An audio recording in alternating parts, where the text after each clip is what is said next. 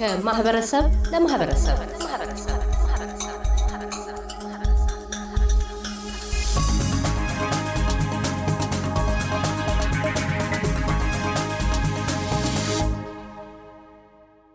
ገና በሰባት ዓመታቸው የትምህርት ጥማት ያደረባቸው አቶ ኢብራሂም መሐመድ ዩሱፍ ራሳቸውን ጨምሮ አራት ልጆቻቸውን ለዩኒቨርሲቲ ምሩቅነት አብቅተዋል። ለሦስተኛ ዲግሪ ምሩቅነት ከበቁት ልጃቸው ዶክተር ሐሰን ጋር አብረን አናግረናቸዋል። የቃለ ምልልሳችን መነሻ የኬንያ የስደት ሕይወታቸው ነው። ኬንያ ለሶስት አመት ነበረ የቆየሁት። ያው የስደት ኑሮ በጣም ከባድ ነው። እዛ ለሶስት አመት በቆየሁበት ጊዜ አንዳንድ የትንንሽ የንግድ ስራዎችንም የራሴንም እንትን በማለት እየታገልን ቆየን። ከዛ መጨረሻ እድል አግኝቼ ወደ አውስትራሊያ መጣው እና አውስትራሊያ ከመጣው ከሶስት አመት በኋላ ቤተሰቤ ያው እንዲያመጡልኝ የገፋው ነበረና የዶክተር ሀሰንንና እንትን ሌላ ሁለቱ እህቶቹ ጋር አንድ ላይ እኔ በመጣው ከሶስት አመት በኋላ ማለት በሁለት ሺ አስራ ሁለት መጡልኝ። እኔ ሁለት ሺ ዘጠኝ ነበር አውስትራሊያ የገባሁት። እንደዛ ነበረ። ያው ከሁለት ሺ አስራ ሁለት በኋላ እንግዲህ ያው እዚህ አብረን ነው ያለ ነው ማለት ነው። አሁን ሁለት ልጆች የቀሩኝ አገር ቤት አሉ ትልቆች። እዚህ ሀገር ከገቡ በኋላ እነ እዚህ መጥተዋል። ሌላው ቤተሰቦም እንደዚሁ የተቀሩት አገር ቤት ከቀሩት ባሻገር የአምስት ልጆች አባት ኖት። ልጆቹ በሙሉ በዩኒቨርሲቲ የጨረሱ ናቸው። ወደ ትምህርት ዓለም ላይ ትኩረት እንዲያደርጉ ስኬታማም እንዲሆኑ እንደ ወላጅ ምን አይነት ምክሮችን ነበር ሲመክሩ የነበረው ሲያበረታቱ የነበረው አስፈላጊም ሲሆን ጠንከር ብለውም ገፋ ያደርጉ የነበሩት ከምንም አኳያ ነው የእርስዎ ልጆች ስኬታማ ሊሆኑ የቻሉት? አጋጣሚ ሆኖ የእናታ ቸው ማስተማሪ ስለነበረች እኔም ከተፈጥሮም በልጅነቴ ትምህርት የተማርኩት በጣም ገጠር የሆነ ቦታ ተነስቼ ስለነበረ ወደ ትምህርት የገባሁት ትምህርት የሌለበት እና በልጅነቴ ልዩ ታሪክ ነው ያለው። እንዴት አድርጌ ወደ ትምህርት እንደገባሁት እሱ ረጅም ታሪክ ቢሆንም ሁልጊዜ ልጆቻችን ትምህርት ላይ እንዲያተኩሩና ትምህርታቸውን እንዲጨርሱ እናታቸውም ጋር ሆነን ብዙ ጥረት እናደርግ ነበረ። ተሳካልን። ያው ልጆቹም አጋጣሚ ሆኑ በተፈጥሯቸው ጥሩ ጠባይም ስላላቸው ብዙ አግዞናል፣ እኛ ከምንመኘው ጋር ማለት ነው። እና ብዙ ጥረት ነበረ የምናደርገው። እኔ በሌለውበት እናታቸውም በጣም ስትሪክትሊ ልጆቹ ትምህርታቸው ላይ እንዲያተኩሩ ብዙ ጥረት ታደርግ ነበረ። እኔም እንደዚሁ ምስጋና ለአላህ ይግባውና እንግዲህ ያው እዚህ ደረጃ ደርሰናል። ዶክተር ሀሰንም ያው እዚህ ደረጃ ደርሷል። በጣም ከፍተኛ ደስታን የሰማን ጠቅላላ ቤተሰቡም ቀደም ሲል በእርግጥ እርስዎ ወደ ትምህርት ያገባቦ ራሱን የቻለ ልዩ ታሪክ እንዳለው ጠቆም አድርገዋል። ወደ ቀለም ትምህርት ፊደል ለመቁጠር የበቁት እንዴት ነበር? ምን መሰናክሎች ነበሩ? የዛን ጊዜ በገጠር ሕይወቶ በነበሩበት ወቅት የትምህርት ጥማቶ እንዴት ውስጡ አደረ? ትምህርት ጠቃሚ መሆኑ እንዴት ሊገነዘቡ ቻሉ? ወደፊት የኔን ዲያሪዎቹንም እያስቀመጥኩ ወደፊት መጽሐፍ ምናልባት ለመጽሐፍ አላማ አለኝ በቅርብ ጊዜ። እና እንደጠየቀው መጀመሪያ ትምህርት እኔ የጀመርኩት ምንም ትምህርት ቤት ያልነበረበት ገጠር ከቀበሌ ውስጥ ነበር የተወለድኩት እና ከዛ አጋጣሚ አባቴ የጎሳ መሪ ስለነበረ ከተማ ውስጥ ሌላ አግብቶ እዛ ስለነበረ አጋጣሚ እዛ የመጡ ሰዎች አንድ ጊዜ የሰው ሞቶ ለለቅሶ መጥቶ እነሱን ሳይ አለባበሳቸው ምናቸው በጣም አትራክት ያደረገኝና ገና የሰባት ዓመት እንደዚህ ልጅ ነበር እና እነሱ ተመልሶ ወደ ሀረር ሲሄዱ ከነሱ ጋር ጠፍቼ እነሱ የሚሳፈሩበት መኪና ውስጥ ገባውን ዘልዬ እና በዛው ሄድኩ። በቃ ሂድ ተባልኩኝ። ከዛ ያው ታሪኩ ረጅም ነው እንግዲህ ያው እዛ ቋንቋም አማርኛም ለመማር ከዛ በኋላ እንግሊዘኛ አደረኛም ለመማር በቃውኝ። ከዛ ትምህርቴን ጨርሼ ወጣው። ያው እነሱ የና ዶክተር ሀሰንን እናት ጋር ተገናኝተን አገባን እና ትምህርቴንም ቀጠልኩኝ በጎን እየሰራሁም ያው እኔም የዩኒቨርሲቲ ትምህርቴንም ጨረስኩ። እናታቸውም እንደዚሁ በጎን እየሰራች አስተማሪ መሆኗ ትምህርቷን እየጨርሳለች እና ይህን ነበረ የሚመስለው። ያው ታሪኩ ረጅም ነው። በአጭሩ ይሄን ይመስላል እንዴት እንደወጣው ከአገር ቤት። በጣም ቀርሳ የሚባል ቦታ ነበረ። የሀረርጌ ክፍለ ሀገር ቀርሳ ወረዳ ውስጥ ነበር እኔ የተወለድኩት። ይሄ ነው ታሪክ። አምስቱ ልጆቹ በትምህርታቸው ምን ደረጃ ላይ ደርሰዋል? ከዶክተር ሀሰን ውጪ አሁን በማስተርስ የጨረሰ የሱ ታላቅ አለ።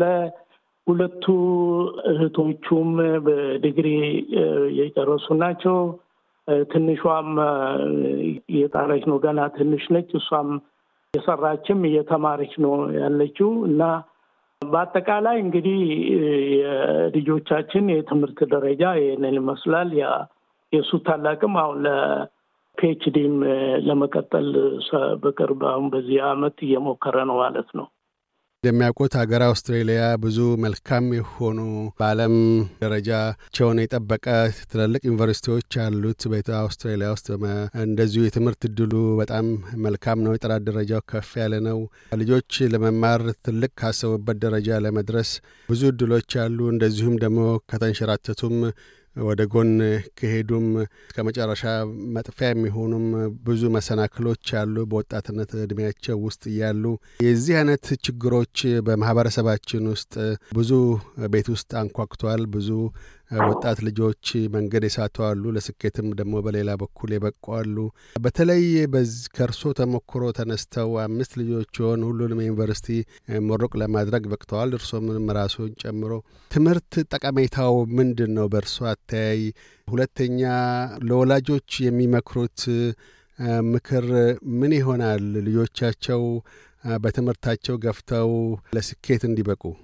ትምህርት ሰውን ልጅ መቀየር ማለት ነው በሂደት እና ከመጥፎ ወደ ጥሩ ብዙ ምርምሮችም ብዙ ዓለምን የማወቅ ደረጃ የማምጣት ነው እና ከዛም ውጪ ራስን ግለሰብንም ቤተሰብንም የመርዳት ነው። በዛ ያው ስለ እናምን ስለነበረ እኔም እናቱም እንደዛ እናምን ስለነበረ እንግዲህ ዋናው ትልቁ ልጆቹን ከልጅነታቸው ጀምሮ ትምህርት ላይ ብቻ እንዲያተኩሩ የመምከርና የማገዝ የማበረታታት ትምህርታቸውን ውጤት በሚያመጡበት ጊዜ በመሸለም በየጊዜው ይሄንን በመደጋገም ጭንቅላታቸው ውስጥ ትምህርት ጥሩ መሆኑን ማሳመንና አብሮ የመጓዝ ጉዳይ ነው። ይሄ ነው የረዳን የመሰለኝ። ብዙ እንግዲህ እንደዚህ እንደኛው ቤተሰብ ብዙ ያሉ ይመስለኛል።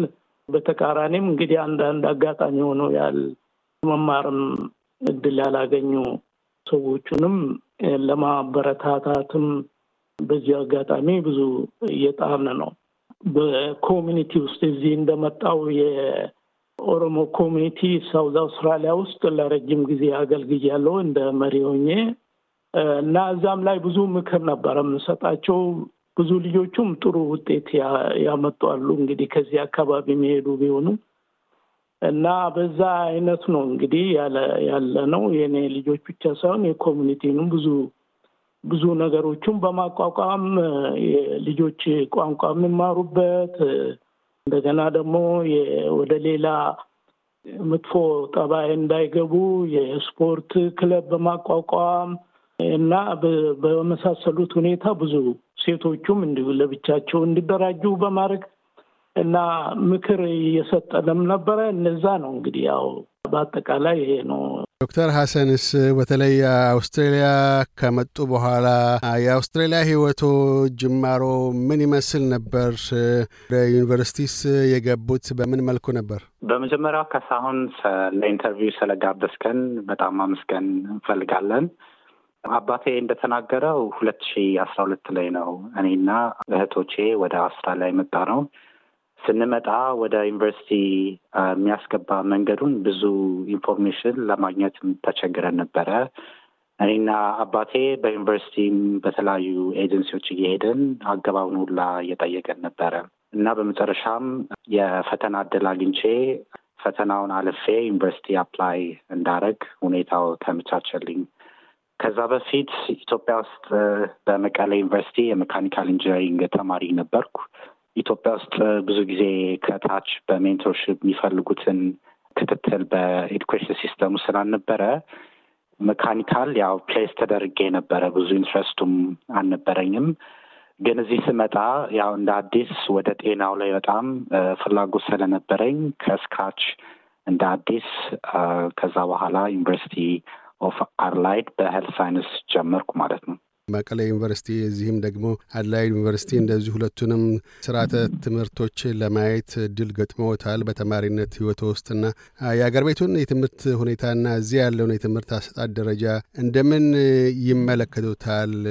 በተለይ ኢትዮጵያ ውስጥ ያለው እዚህ ካለው ከአደላይድ ከአውስትራሊያ ውስጥ ካለው ምን መልካም እዚህ ነገሮች አሉ ወደዛ ሊሸጋገሩ የሚገቡ ኢትዮጵያ ውስጥስ ያለው የትምህርት ደረጃ በተለይ የጥራት ደረጃው ሁልጊዜም አናጋሪ ሆኖ ነው ያለውና ሁለቱን በምን መልክ ነው አነጻጽረው የሚያዩት? በእርግጥ ማነጻጸሩ ልዩነቱ ሰፊ ስለሆነ እኩልም ባይሆን በጠቅላላ ይ ከስርዓተ ትምህርት ቀረጻው አኳያ እንዴት ያዩታል?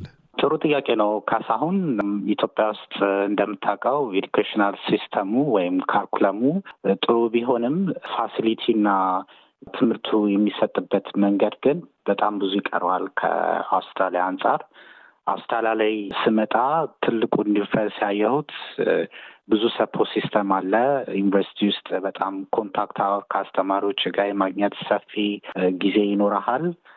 ከሱም በተጨማሪም ደግሞ ከትምህርት ሰዓት ውጭ ባሉትም በፈለግከው ሰዓት communicate አድርገህ እርዳታም ከአስተማሪዎችህም የማግኘት አጋጣሚ ይኖርሃል። እንዳልከው ከኢኮኖሚው ውጪ curriculum ኡ ጥሩ ቢሆንም ግን ካለው የተማሪ ብዛትና የ facility ማነስ የኢትዮጵያ educational system የተወሰነ የሚቀረው ጉዳይ አለ። ግን እንደዛም ቢሆን international ተማሪዎች በተለይም በአንተ ፕሮግራም ላይ ብዙ interview አድርጋችኋል እና በጣም successful የሆኑ ሰዎችን እንዲሁ ከአፍሪካ እንዲሁም በጣም በብዛት ከኢትዮጵያ ናቸው እዚህ በ PhD ፕሮግራም የሚመጡት እና አንድ ማሳያ ሊሆን ይችላል የሀገሪቱ curriculum የ educational system ማለት ነው። በተለይ አሁን ላሉት ወጣት ተማሪዎች ወደ ዩኒቨርሲቲ መግባት ለሚፈልጉ ከእርሶ ተሞክሮ አኳያ ሌላው ቀርቶ ማመልከቻዎቹን ለማስገባት እንኳን ብዙ ቦታዎች በር ማንኳኳት ነበረባችሁ ስኬታማ ሆኖ ወደ ዩኒቨርሲቲ ለመግባት።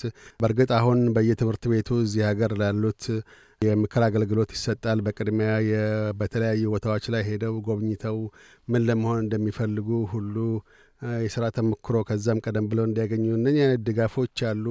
ከዛ ባሻገር ግን ዩኒቨርሲቲ ከገቡ በኋላ በተለይ ራሳቸውን ችለው የማጥናት ያሰበበት ቦታ ላይ የመድረስ ሌላ ፈታኝ ጉዳይ ነውና እንደ አንድ ዩኒቨርሲቲ ተማሪ በተለይ የመጀመሪያ ዓመት አካባቢ ላይ ለብዙዎች ትንሽ ብዥታን የሚፈጥር ስለሆነ ከእርሶ ተሞክሮ አኳያ ትምህርት በራሱ ፈታኝ ስለሆነ ለወጣት ልጆች ዩኒቨርሲቲ ሲገቡ ምን ማድረግ ይገባቸዋል? ጥናን ዘዴውን መሆን አለበት። በተለይ ደግሞ ጥሩ ውጤት ለማምጣት ምን አይነት ጥረቶችን ማድረግ ይገባቸዋል? ከእርሶ ተሞክሮ አኳያ። ከእኔ ተሞክሮ እንደምገነዘበው መጀመሪያ ኢትዮጵያ የተማሪዎች ማህበር ፕሬዚዳንት ነበርኩኝ፣ አሁንም ነኝ። መጀመሪያ አደራጀንበትን ምክንያት እኔ እዚህ ስመጣ በኢንፎርሜሽን በማጣት ብዙ መንገዶችን ተጉዤ ነው ዩኒቨርሲቲ የገባሁት እና አዲስ ለሚመጡ እንደዚሁም ደግሞ እዚህ domestically apply ለማድረግ ለሚፈልጉ ለመርዳት በሚል ነበረ ይህንን association ያቋቋምነው። association ኑ ከተቋቋመም በኋላም አንዳንድ ሴሚናሮች እንደዚሁም የ PhD ተመራቂዎች ያቀረቡበትን የ thesis ጽሁፍ በማቅረብ ለ community ላሉ ታዳጊ ወጣቶች inspire እንዲያደርግ አስተዋጽኦ አድርገናል እና ዋናው ምንድን ነው ከታች ያሉት ልክ እንደዚህ አይነት support system ካለ መጥተው በሚገባቸውም ቋንቋ ለምሳሌ አዲስ ከኢትዮጵያ የመጡ ከሆኑ የትኛው education ወደፊት pursue ማድረግ የሚፈልጉትን consultancy ለመስጠት እንደዚህ አይነት support system ጠቃሚ ነው ብዬ የማስበው እንደሚያውቁት አሁን ያለንበት የምንገኝበት ዘመን እውቀትን መሰረት ያደረገ ጊዜ ላይ ነው ያለነው። እንደ ቀደም ሲል እንደነበሩት የዚህ ሀገር መስራቾች ወይም ቀደም ሲል የነበሩ ሰዎች ብዙ በትምህርት ባይገፉም በፋክተሪዎች ወይም በተለያዩ የጉልበት ስራ ባሉባቸው ስራዎች እየገቡ እየሄዱ ነው። አሁን ቴክኖሎጂው ያንን የጉልበት ስራዎችን እየተካ ይገኛል። ከዛም ባሻገር የአውስትሬሊያ የወደፊት የንግድ ወይም አቋም እየገፋ ያለው ወደ service economy ወይም አገልግሎት ሰጪ ኢኮኖሚ ነው። እነዛም በአብዛኛው እውቀትን መሰረት ያደረጉ ለዛውም ከፍተኛ ውድድር የሚካሄድባቸው ናቸው። በተለይ ከእስያ የሚመጡ ወጣት ተማሪዎች በጣም በጣም ከፍተኛ የሆነ ውጤት የሚያገኙ ናቸው እና ከነዛ ጋር መፎካከር አለ። ስራም ለማግኘት ዩኒቨርሲቲም ሲገባ ጥሩ ውጤት ለማግኘት እና በተለይ እውቀት በጣም ወሳኝ መሆኑንና መጪው ጊዜ የሚቀጥሉት አምስት ወይም አስር ዓመታት በአብዛኛው ካሁን ካለው ውድድሩ የበረታ ስለሚሆን ለወጣቶች በዚህ አጋጣሚ ለማህበረሰቡ አባላት ወጣት ተማሪዎች የእርስዎ ምክረ ሀሳብ ምን ይሆናል? እውቀት መር የሆነ ኢኮኖሚ ወደፊት ስለሚጠብቃቸው ለዛ ራሳቸውን እንዴት ሊያዘጋጁ ይገባል ይላሉ? ጥሩ ጥያቄ ነው ካሳሁን። አንድ አባባል እንደውም አስታወስከኝ። ኢትዮጵያ ውስጥ ሳይማር ያስተማረ ማህበረሰብ ይባላል እና ኢትዮጵያ ውስጥ እውቀትን በግልጽ ያላዩ ቤተሰቦች ልጆቻቸውን sacrifice አድርገው ለትምህርት ቤት እንዲሄዱ እና እንዲገፉ በጣም support ያደርጋሉ እና እዚህ አውስትራሊያ ላይ ቤተሰቦች ሲመጡ ይህንን ትልቅ opportunity ማለትም ዩኒቨርሲቲ የመግባት ከዛም ደግሞ በፈለጉት profession በ support system የመማር እድል እያለ ብዙ ጊዜ አልተለመደም። ልክ ነህ። የቤተሰብ support በጣም ትልቁን ሚና ይጫወታል። ያው በዚህ አጋጣሚ ቤተሰቤን በሙላ ማመስገን እንፈልጋለሁ። እንደዚሁም international PhD ተማሪዎች በጣም inspire አድርገውኛል። ዶክተር ግዛቸውና ዶክተር ዮሐንስ ዲግሪዬን በምማርበት ወቅት በጣም ብዙ support አድርገውኛል። ወደ point ኡ ስመለስ ቤተሰቦች ይህንን እድል በደንብ አስተውለው ልጆቻቸውን ከታች መኮትኮት አለባቸው ብዬ ነው የማስበው። በተለይም በቤተሰብ ውስጥ በልጆችና በወላጆች መካከል ያለው ግንኙነት ላይ አንዱ አዋኪ ሆኖ ያለው እዚህ ሀገር ውስጥ በተለይ እዚህ የሚወለዱ ልጆች በርካታ ናቸው። ከቋንቋ ጀምሮ በትምህርት ልጆቻቸውን ማለፊያ ምክር ሰጥቶ አቅጣጫ ለማሳየት ወላጆች ምናልባት ከልጆቻቸው ትንሽ በትምህርትም ወደኋላ የቀሩ ሆኑ ይችላሉ። ወይም ደግሞ ያለውን ስርዓትንም በውል የማይረዱ ሊሆኑ ይችላሉ። ወይም ለልጆቻቸውን ለመደጎም ሲሉ ሁለት ሶስት ስራ ተሯርጠው የሚመጡ ይሆናሉ። በዛ መካከል ልጆቹን አቅጣጫ ለማሳየት ጊዜም አይኖርም። በተለያዩ ምክንያቶች ልጆች መንገዳቸውን ሲስቱ ይታያል እና በተለይ በወላጆችና በልጆች መካከል የሚኖሩ ግንኙነት ለአንድ ወጣት ተማሪ ስኬታማነት በትምህርት ዘርፍም ሆነ በማህበራዊ ህይወቱ ምን ያህል ጠቃሚ ነው ይላሉ? ወላጆችና ወጣት ልጆች ግንኙነታቸውን በምን መልክ ማቀራረብ ይኖርባቸዋል የሚል ምክረ ሀሳብ አሎት በእርሶ በኩል? ቤተሰብና ልጆች ጥብቅ የሆነ ግንኙነት ያስፈልጋቸዋል። ምክንያቱም primarily የልጆቹ የቀን ተቀን መጠየቅ ምኞታቸውን፣ ፍላጎታቸውን የአጭር ቀን ፕላናቸውን የረጅም ጊዜ ፕላናቸውን በመጠየቅ ይሄኛው ወደፊት ስላላቸው ለ career ለማሳደግ በጣም ትልቅ አስተዋጽኦ አለው ነው እና በተቻለ መጠን ቤተሰቦች ልጆቻቸውን ከታች ጀምረው እንዳልከውም የአውስትራሊያ life ኡ በስራው busy በማድረግ ከልጆቻቸው ጋር የሚነጋገሩበት ሰዓት ሊያንስ ይችላል ግን የተወሰነ ሰዓት በመመደብ ከልጆቻቸው ጋር interact ማድረግ ጥሩ ነው። እንደዚሁም ደግሞ በ community ው support system በተለያየ profession ላይ ጥሩ ውጤት ያመጡ ሰዎች በ community አደራጅተው event በማዘጋጀት ወላጆች እና ተማሪዎች አንድ ላይ በመገኘት inspire ማድረግ ይችላሉ እና ያ ትልቅ አስተዋጽኦ ያደርጋል በታዳጊ አእምሮ ላይ። መልካም። አቶ ኢብራሂም መሐመድ ዩሱፍ፣ ዶክተር ሐሰን ኢብራሂም መሐመድ ስለ ቃለ ምልልሱ እናመሰግናለን። እኛም በጣም እናመሰግናለን ካሳሁን በጣም እናመሰግናለን ካሳሁን። እያደመጡ የነበረው የኤስቢኤስ አማርኛ ፕሮግራምን ነበር። የፕሮግራሙን ቀጥታ ስርጭት ሰኞና አርብ ምሽቶች ያድምጡ። እንዲሁም ድረገጻችንን በመጎብኘት on demand እና በኤስቢኤስ mobile app ማድመጥ ይችላሉ። ድረገጻችንን ኤስቢኤስ dot com dot au Amharic ን ይጎብኙ።